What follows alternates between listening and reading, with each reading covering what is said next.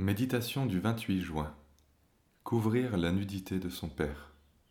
Genèse chapitre 9 versets 18 à 25. Noé se mit à cultiver le sol et planta une vigne. Il but du vin, s'enivra et se découvrit au milieu de sa tente. Cham, père de Canaan, vit la nudité de son père et le raconta au dehors à ses deux frères.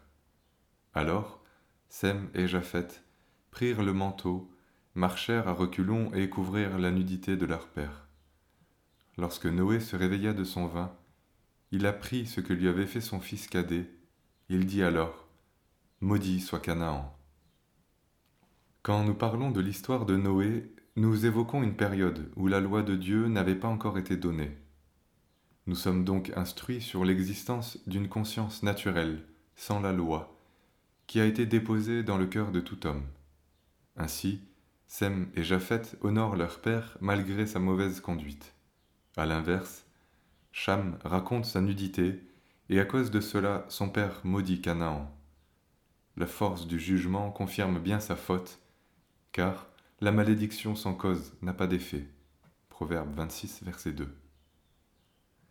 Ce texte nous montre que malgré les différences, il existe une norme commune, imprimée dans nos consciences, dont le respect de l'autorité paternelle fait partie.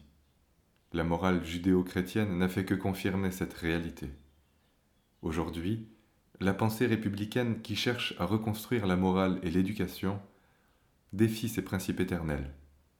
Elle s'attribue le rôle du père et rend l'autorité de ce dernier suspecte et illégitime.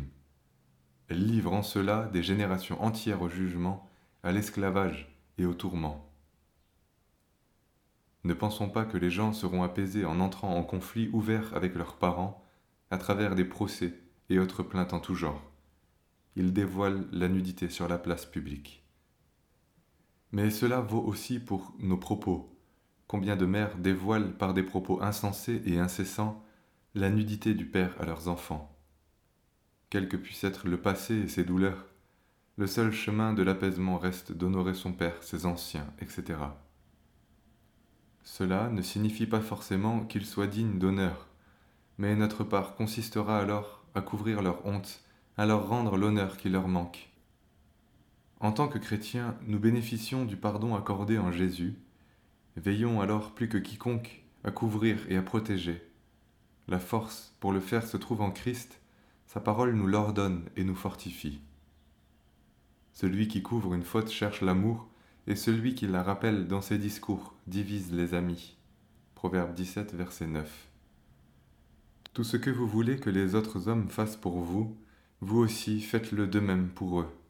Matthieu 7, verset 12.